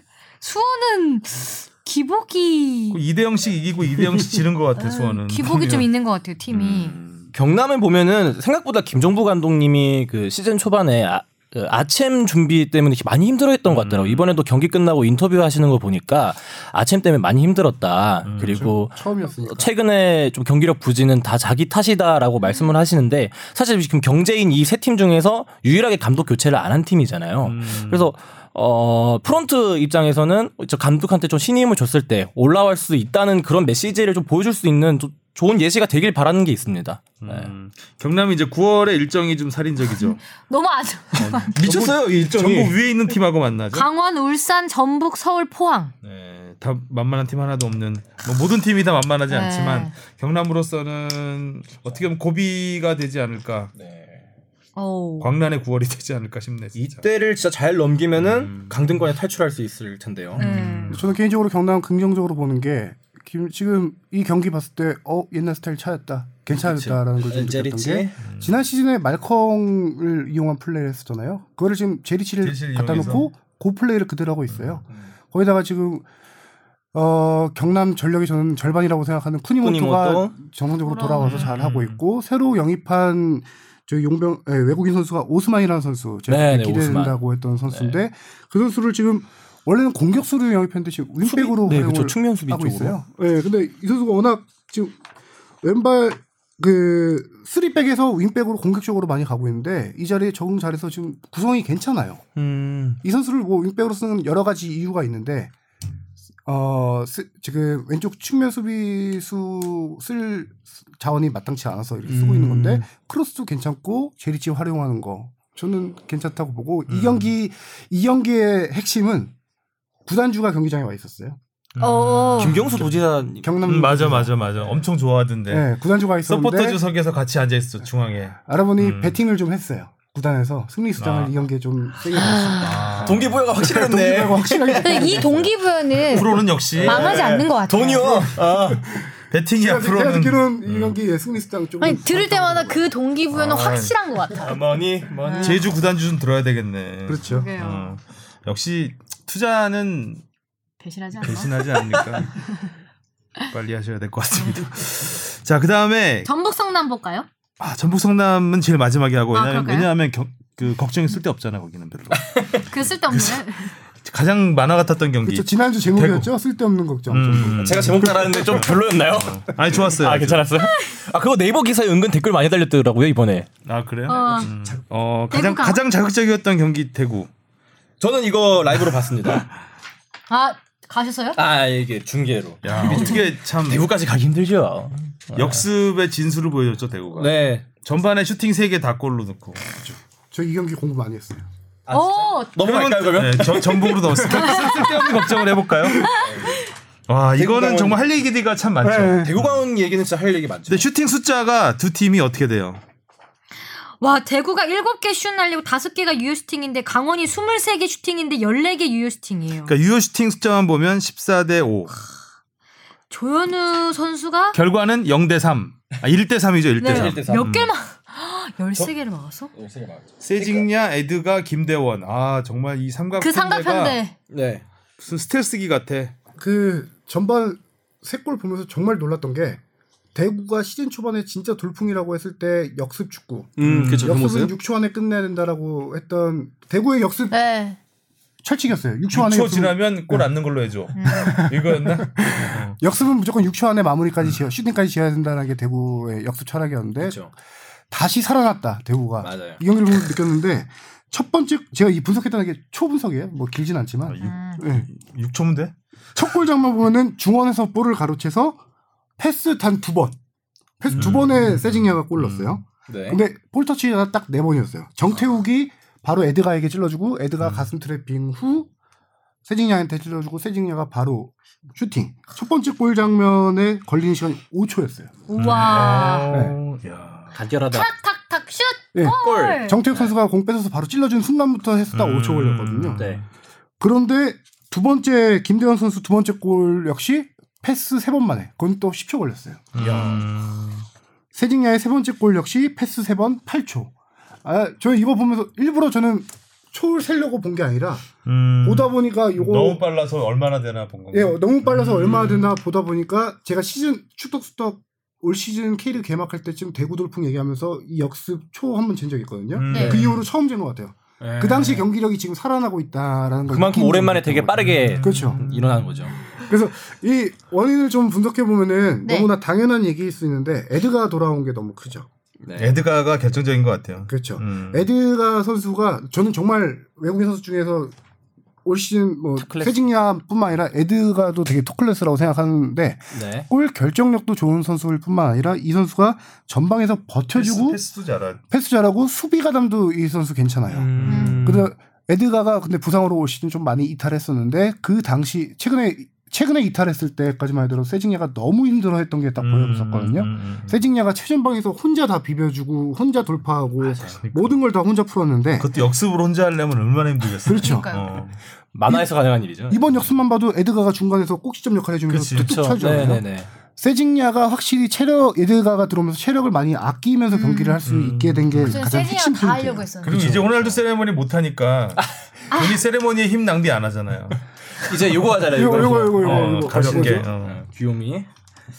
그리고 또 한 가지는 아산에서 저역한 김선민 선수가 중앙 미드로 들어왔는데 이 선수가 이 경기에 선발로 나서 뛰었는데 아 선발이었나 후반 교체였나 이 선수가 이제 부상당한 일본인 츠바사, 츠바사. 역할을 해주고 있는 게 이 음. 선수가 괜찮더라고요. 네, 맞아요. 음. 김선민 선수 잘해요. 되게 웃기고. 아, 언제 같이 주합회야 얘기 간다 주합회 중계석을 같이 했었어요. 음, 네. 아산 어때요? 갔었을 때. 음. 어때요? 근데 되게 유쾌하고 말도 엄청 음. 잘하시고. 근데 음. 그때 이제 반응이 아 저 선수가 저기 있으면 안 되는데 약간 이런 반응들이었어요. 팬들이 나- 와서 뛰어야 된다. 잘하는 선수다. 음. 근데 이제 그때 별 뭐 몸이 안 좋으셔서 못 뛰었는데 음. 주합회 중계석을 지금까지 여러 선수들과 했었는데 가장 기본이라고 최고라고 뽑히는 편이 이 선수 나온 편이에요. 어, 네. 언제 거예요? 봐야겠다. 작년이에요. 아, 겨울에 가서 찍었거든요. 음. 아산 가서. 근데 정말 선수들한테 뭐 어떻게 해야 돼요 하면은 다 김선민 선수랑 한 거 보라고 할 정도로 교본이 아, 됐구나, 아. 바이브를. 네, 되게 센스가 엄청 좋은 선수더라고요. 네, 입담도 좋고. 그라운드 안에서 센스가 좋더라고요. 네, 그냥 그게 약간 그런 저는 비슷한 거 솔직히 같아요. 아산 경기 못 봐서 이 선수에 대해 잘 몰랐는데 음. 이 경기 보면서 어 네. 괜찮은 선수다라고 느꼈거든요. 또이 경기에서 우리가 빼놓을 수 없는 선수 조현우 조현우. 골키퍼. 어우 이날을 사- 어, 아까 전에도 말했지만 좀 최근에 부진하다 싶었더니 이번 경기는 다시 또 살아난 모습. 네. 점프는 제일 많이 했을 거예요 일단. 엄청난 활동량을 보여주. 골키퍼가 골키퍼가 이 정도의 활동량을 보여주기가 쉽지 않은데 거의 일단 그 대구 진영으로 넘어오면 그 가만히 서 있는 경우가 거의 없더라고요. 날라다니고 막 네. 날라서 쳐내고 그 라디오스타에서 예전에 조현우 선수 나와서 주변 선수들이 얘기한 게 있는데 되게 의식을 많이 한다고 막을 때도 멋있게 일부러 막는 약간 거. 이런- 어, 어. 보여요. 이번 경기 딱 보여서 몇개 어제는 막으니까 이 경기는 정말 다 보여줬어요. 네, 뭐. 텐션이 올라갔는지 약간 의식하는 모습이 날 수 있는 보이더라고요. 곳으로 다 날랐잖아요. 네. 골문 구석구석까지 다 날아다녔기 때문에 골대 골대 발 한번 차이기도 하고 날 날다가 맞아요. 어. 골대 걸려 넘어졌죠. 음. 퍼포먼스. 14개를 막았으니까 유효 슈팅을 야, 아, 보통 한 경기에 슈퍼 세이브 다섯 개면 많이 했다고 네. 하는데 열 슈퍼 슈퍼 그러니까, 그러니까 막은 게 14개고 그 슈퍼 세이브라고 하는 게 완전 날라서 진짜 어려운 그런 건한 거죠. 네. 다섯 개 이상은 되는 거 네, 같아요. 되는 것 같아요. 그 정도. 정조국 헤링도 그렇고 아, 이 병수보를 완전히 응징을 했죠, 그냥 대구가. 음. 장돈. 최근에 이제 8월 들어서 강원이 이제 4경기 2무 2패예요. 아, 좀 병수볼이라는 이 전술이 좀 읽힌 건 아닌가 그런 좀 걱정도 되긴 합니다. 이번 이런- 경기에서도 대구가 그 약점을 정확하게 노리고 전방 압박 강하게 이제 붙어주면서 패스 축구, 네. 공격 축구에 이게 지난 러시아 월드컵에서도 이런 티키타카가 거의 뭐 그쵸 없어진 죠 그쵸 예, 역습 축구가 툭 올라오고 프랑스가 뭐 역습 축구의 진수 보여주면서 약간 이 히- 흐름이 좀 그렇게 가고 있는 것 같아요. 이제 티키타카 읽히는 거죠. 네. 어느 정도 약점이 그런 부분이 있는 것 같고 저는 한 가지 네. 더 이걸 하기 위해서는 강력한 체력이 있어야 되는데 음. 제가 예전에도 지쳐- 병수볼 얘기할 지쳤구나. 때 예, 여름이고 체력 하니까. 얘기를 하는데 음. 지금 딱 지칠 시기잖아요. 팔월. 힘들 스쿼드도 시기예요. 야- 얇고 네, 그쵸. 하니까 음, 그 도민구단의 약간 한계일 수도 있고요. 그런 부분이 좀 선수층이 얇기 때문에 네. 그렇게 강력하게 몰아붙일 수 없는 부분. 자 그리고 전북 쓸데없는 걱정 잠깐 하고 가죠. 네. 성남하고 1대1 비겼습니다. 아, 안방에서 그죠? 그것도 예, 지는 경 거의 지다가 마지막에 그냥 호사가 네. 한 방 넣어서 그나마 좋은 일 살아나는데. 호사가 됐죠. 네. 또 호사 담아라고 이겼다 졌다 그래. 애리조나게는 음. 근데 성남이 수비벽이 참 짜임새가 있더라고요. 전북이 마지막에 정말 엄청나게 몰아쳐 몰아붙였잖아요. 네. 뭐 수비수 빼고 이동국 거의 넣고 반포트 어, 게임이었죠? 거의 뭐 예, 하프라인 게임이었는데 전북도 참 이승기 슛 골대 맞고 나오고 음. 운도 안 따랐고 음, 성, 성남은 참 페널티킥을 보니까 올해 올 시즌에 네 번 시도해서 모두 넣었더라고요. 음. 음, 대구가 좀 못 넣었잖아요. 네 번에 세 번 실패했나? 그렇죠. 세- 최근 어, 경기에 못 세징야가 넣은 실패하고 게좀 막 많아서. 이제 성남은 어 굉장히 뭐 실속은 다 챙긴 경기였다고 볼 수 있습니다. 이- 승리는 못했지만 남길 감독님이 수비 조직력을 진짜 잘 짜는 감독이에요. 음. 예전에 광주 감독할 때도 수비가 워낙 탄탄했었고, 음. 근데 그 팀은 공격도 괜찮은데 성남 보면 지금 공격 자원들이 조금 많이 약해요. 음, 그래서 이 팀의 특징은 올 시즌 특징은 딱 하나예요, 그냥 수비 완벽한 밀집 수비 수비 조직력. 네. 어제도 어, 아니 저기 경기 하이라이트 보니까 진짜 전북이 공 잡아서 들어오면은 펄티 박스 안에 한 여덟 아홉 명은 네. 있더라고요, 그냥. 아, 공간이 안 보여, 네. 근데 그게 조직력이 되게 괜찮았어요. 음. 그냥 선수들이 몰려있다라기보다 확실하게 대인 마크뿐만 음. 아니라 지역 방어까지 해서 되게 훈련을 많이 하는 수비를 하는 것 음. 같더라고요. 음. 자, 그래도 뭐 전북 걱정하지 맙시다. 울산과의 전북의 치열한 선두 싸움 계속 될 걸로 기대를 하고요. 네. 자, K리그 이번 주말에는 어떤 경기들이 펼쳐지나요? 네, A매치 휴식기전 8월의 마지막 경기입니다. 일단 선두 경쟁과 탈꼴찌 경쟁이 맞물린 경기가 아무래도 좀 큰 관심인데요. 선두 울산과 최하위 인천이 만납니다. 또 2위 전북과 3위 서울이 상암 월드컵 경기장에서 맞붙고요. 4위 대구와 6위 상주, 8위 성남과 9위 포항이 맞붙으면서 중위권 순위 변동이 예상됩니다. 자, 이제 해외파 선수 이야기 좀 간략하게 해야 될 것 같은데요. 네. 어, 먼저 간단하게 브리핑 좀 해주시죠. 네, 프랑스 보르도의 황의조 선수가 드디어 데뷔골을 터뜨렸습니다. 디종과 시즌 세 번째 경기에서 그 특유의 황의조 선수의 그림 같은 가마차기로 선제 결승골을 터뜨렸고요. 오스트리아 잘츠부르크의 황희찬 선수는 두 골을 터뜨리면서 시즌 여섯 경기에서 세 골 육도움을 기록했습니다. 가장 큰 기대를 모았던 손흥민 선수는 시즌 첫 출전에서 풀타임 출전했지만 풀타임? 풀타임을 출전했지만 공격 포인트는 기록하지 못했고요. 토트넘은 리그 첫 패배를 당했습니다. 아이고야 토트넘 어떡하냐. 자, 황의조 선수 일단 세 경기 만에 데뷔골을 터뜨리면서 생일 축하해요. 아, 그러게요. 황현 선수도 생일 축하해야 네, 되구나. 생일 축하해요. 생일 축하드립니다. SBS 그러려나? 스포츠의 그 중계권을 좀 아깝지 않게 만들었고요. 입가에 미소가. 네. 아, 참 너무 멋있었어요 첫 골이. 생각지도 않았던 타이밍에서. 네, 네, 역시 오. 황의조 선수. 야 그렇게 원바운드로 감아차는 기술은 굉장히 고급 기술인데. 딱 황의조 스타일. 네, 수비수를 달고 가면서 이렇게 쳤다는 게. 어떻게 거기서 차지? 음. 그리고 또 하나 보르도가 이제 황의조를 잘 이용하는구나. 음. 아, 좀 알았구나. 라는 거를 보여준 경기가 아닐까 싶습니다. 그죠? 저는 딱 골 보면서 느낀 게 다시 한번 느낀 게 너무 당연한 말이지만 퍼스터치의 중요성을 다시 한번 느꼈어요. 아, 좋았죠. 퍼스터치 한 번만으로 볼 앞에 잡아두면서 음. 오른쪽으로 방향 전환을 했잖아요. 거기서 수비 한 명을 제치고 다시 또 한 명 더 몰고 와서 이제 슈팅 특유의 가마채기로 했는데 네. 어우 퍼스터치 이 정도까지 되는 선수였어라는 생각을 다시 한번 또 약간 손흥민의 터치를 보는 듯한 느낌이었죠. 음, 네. 잘해. 그 그렇게 잘하는 퍼스터치 선수였나? 호사 선수도 퍼스터치가 좋았잖아요. 전북에 음. 그 뒤에 아, 그렇죠. 머리 위로 날라온 거를 음. 오른발로 잡은 다음에 왼발로 넣고 굉장히 수준급. 그렇죠. 김보경 기술이죠. 선수도 네. 가슴 터치 이렇게 한다. 아, 퍼스트, 네. 다 퍼스트 터치가 상당히 중요한 음. 네. 상황. 저 그걸 많이 느꼈고요.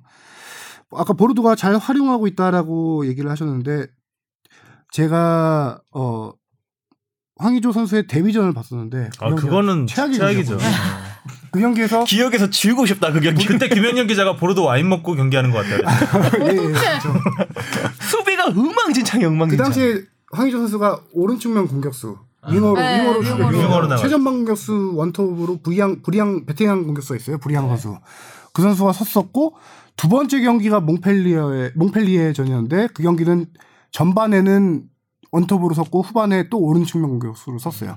그 두 경기를 통해서 이제 마이 저기 소자 감독이 황의조의 활용법을 알게 된 것 같아요. 이그 선수 합의점을 찾았네. 확실히. 그래서 이 경기는 원톱으로만 계속 뛰었거든요. 그러니까. 원톱으로 뛰면서 어, 황의조 선수의 확실히 뭐가 강점인 선수다. 볼 배급이 많이 가긴 하더라고. 근데 그렇죠. 연결이 잘 안 돼서 그렇지. 그걸 확실하게 네. 안 경기인데 아쉬운 것도 많았어요. 확실히 동료와 호흡이 아직은 많이 안 안, 음. 맞더라고. 맞더라고. 그 저기 논스톱 방향 바꾸는 패, 저 그쵸. 슈팅도 네. 많이 빗나갔잖아요. 시간이 많이 필요할 것 같아요. 음, 골은 넣었지만. 음. 네. 아무튼 황희조 선수 반가운 소식이 있었고요. 그리고 아 손흥민 손흥민 데뷔전을 치렀는데 정말 열심히 뛰고 손흥민 입장에서는 잘했어요. 네, 손흥민만 보면- 놓고 보면 어, 움직임도 좋았고 팀 내에서 손흥민 이외의 선수는 거의 보이지 않, 아우. 네. 공격진은 거의 보이지 않을 정도였기 때문에 슈팅도 제일 많이 하고 했지만 뉴캐슬의 공포의 그 텐백 하, 거- 그거는 정말 숨막히는 텐백 템백은 진짜. 네, 어. 진짜. 텐백 앞에서 뭐 소득이 전혀 없었고 특히 에릭센 없는 토트넘은 진짜 팀도 아니다라는 그러니까요. 느- 느낌이 네. 너무 평범한 팀이다. 큰일 났어요, 진짜. 어. 어떻게 해요? 아니 이게 이게 텐백을 뚫을 수 있는 그러니까, 그러니까 맨시티처럼 짧은 패스로 뚫든가 아까 얘기했듯이 뚫든가 뭔가 좀 이게 요렌테 개인기로 뚫든가 있든가. 네. 네. 뭔가 있어야 되는데 이게 전혀 아무것도 보이지 않았고 스포체티노 감독의 능력도 의심이 갈 정도로 너무 힘없는 경기였어요. 그 경기의 핵심은 이제 에릭센이 서브로 빠지고 그 자리에 라멜라가 라멜라. 쓴 거예요. 음, 라멜라가 썼지. 한마디로 라멜라는 에릭센 역할을 할 수 없다. 음. 에릭센 같은 경우는 시원시원하게 볼 뿌려주고 진짜 창조적인 패스 뿌려주는 스타일인데 라멜라의 특징을 봐봐요. 공 음. 네. 잡으면 잡아, 이 선수 일단 잡아. 잡아. 잡지마. 간템포가 늦어. 보면. 보고 어. 음. 경기 템포를 스스로 늦추면서 또 드리블 자신 있어서 드리블 치고 들어가는 스타일이에요. 라멜라는 절대 이런 경기에서 경기 풀어줄 스타일이 안 돼요. 밀- 그, 그 후반에 에릭센이 들어오고 나서 경기가 조금 그나마 풀렸는데 패스가 좌우 줄기가 뿌려지면서 풀어졌는데 전반 저는 이 경기 풀로 봤으니까 되게 뭐 세밀하게 얘기를 할 수 있는데 너무 답답했던 게 측면 좌우 전환하는데 피고 보는 느낌이었어요. 통통통 패스 쳐주는 거. 왜 에릭센이었으면 통통 한 음. 번에 뻥. 쳐주거든요. 네. 뻥. 가야 한번 되는데. 쳐줘서 아. 연결해 주는 그거를 거치고 거치고 거치고 거치고 특히 또 라멜라 뒤에 그 볼란치로 포진한 애들이 시소코랑 시소코랑 윙크스였어요. 네. 윙크스. 둘 다 패스가 이게 윙크스는 패스 그 돌리는 패스에 강하지 앞으로 찔러주는 패스는 잘 못하네요. 네, 네. 음. 옛날에는 잘했는데 부상 이후에 애가 약간 플레이 스타일을 변했어요. 네. 애가라고 해야 되나? 그럼 윙크. 한참 어리- 외국인이니까. 뭐. 네. 저보다 한참 어리니까. 윙크 윙크하면서 얘기. 예. 그리고 시소코도 원래 오른쪽 윙어 출신이에요. 시소코도. 음. 얘도 패스가 좋은 선수는 아니에요. 워낙 뛰어다니고 이런 건 좋은 선수인데 패스가 나갈 줄기가 없는 거예요. 라멜라까지. 라멜라 답답하지. 네. 아래 애들은 옆으로만 돌리지 뒤로 돌리지. 아 너무 답답했던 경기예요. 진짜 뭐. 막 보는데 재미가 없었어요, 솔직하게. 근데 에릭센 아니 에릭센을 잡든지 그러니까요. 근데, 진짜 근데 일단 차이- 음. 에릭센이 떠나려고 하는 게 문제인 것 같고 그렇죠. 에릭선의 에릭센의 마음이 이미 토트넘을 떠나 네. 있다는 거. 그러니까 주급을 높여줘도 싫대요. 물론 많이 높여주면 남겠지 재계약하겠지 많이 높여주면 그렇죠. 어. 은돔벨레가 에릭센의 역할을 대신해 주긴 어렵겠죠? 아니, 해야 에릭센 되는데 네. 해야 되는데 다- 지금 다쳤잖아요. 그쵸? 음, 벨레가. 근데 엄밀히 얘기하면은 에릭센의 대체자로 영입한 선수는 로셀소예요. 음, 네, 네, 그렇죠. 어쨌든 네. 솔직히도 별로던데. 근데 로세소가 아, 네. 걔라고 해도 되나? 친구 먹죠, 뭐 로세소랑. 네. 한창 어린데요, 뭐. 이번 셀소야. 경기에 특이한 건 에릭센하고 같이 교체 투입됐어요. 음. 로셀소가 동시에 투입됐는데 에릭센은 보이는데 로셀소는 안 보이더라고요. 음. 뭐 같이 있어서 그런지 모르겠지만 아니 은돈벨레는 개인기가 워낙 좋은 선수이기 때문에 그 앞에 토트넘 프리시즌부터 봤을 때는 이, 이 선수가 뭔가 이 선수가 있었으면 뭔가 약간 깡패 같은 네. 음. 그런 어, 그런 기회를 창출해낼 수 있었을 것 같다는 생각이 들더라고요. 그런 선수가 없으니까 손흥민이 거의 고립되는 느낌. 혼자서 혼자서 네. 맞아요, 맞아요. 잘해봐야 그게 한계가 있는 거잖아요. 아, 해리 케인이 그 출장 정지 징계 먹은 거 아니냐는 댓글도 있더라고요. 안 보이니까 하도 손흥민은 나왔는데 왜 해리 케인은 안 나왔냐? 퇴장 먹고 시작해서 퇴장 먹고 시작했어. 그 슈팅 같지도 않은 슈팅 하나.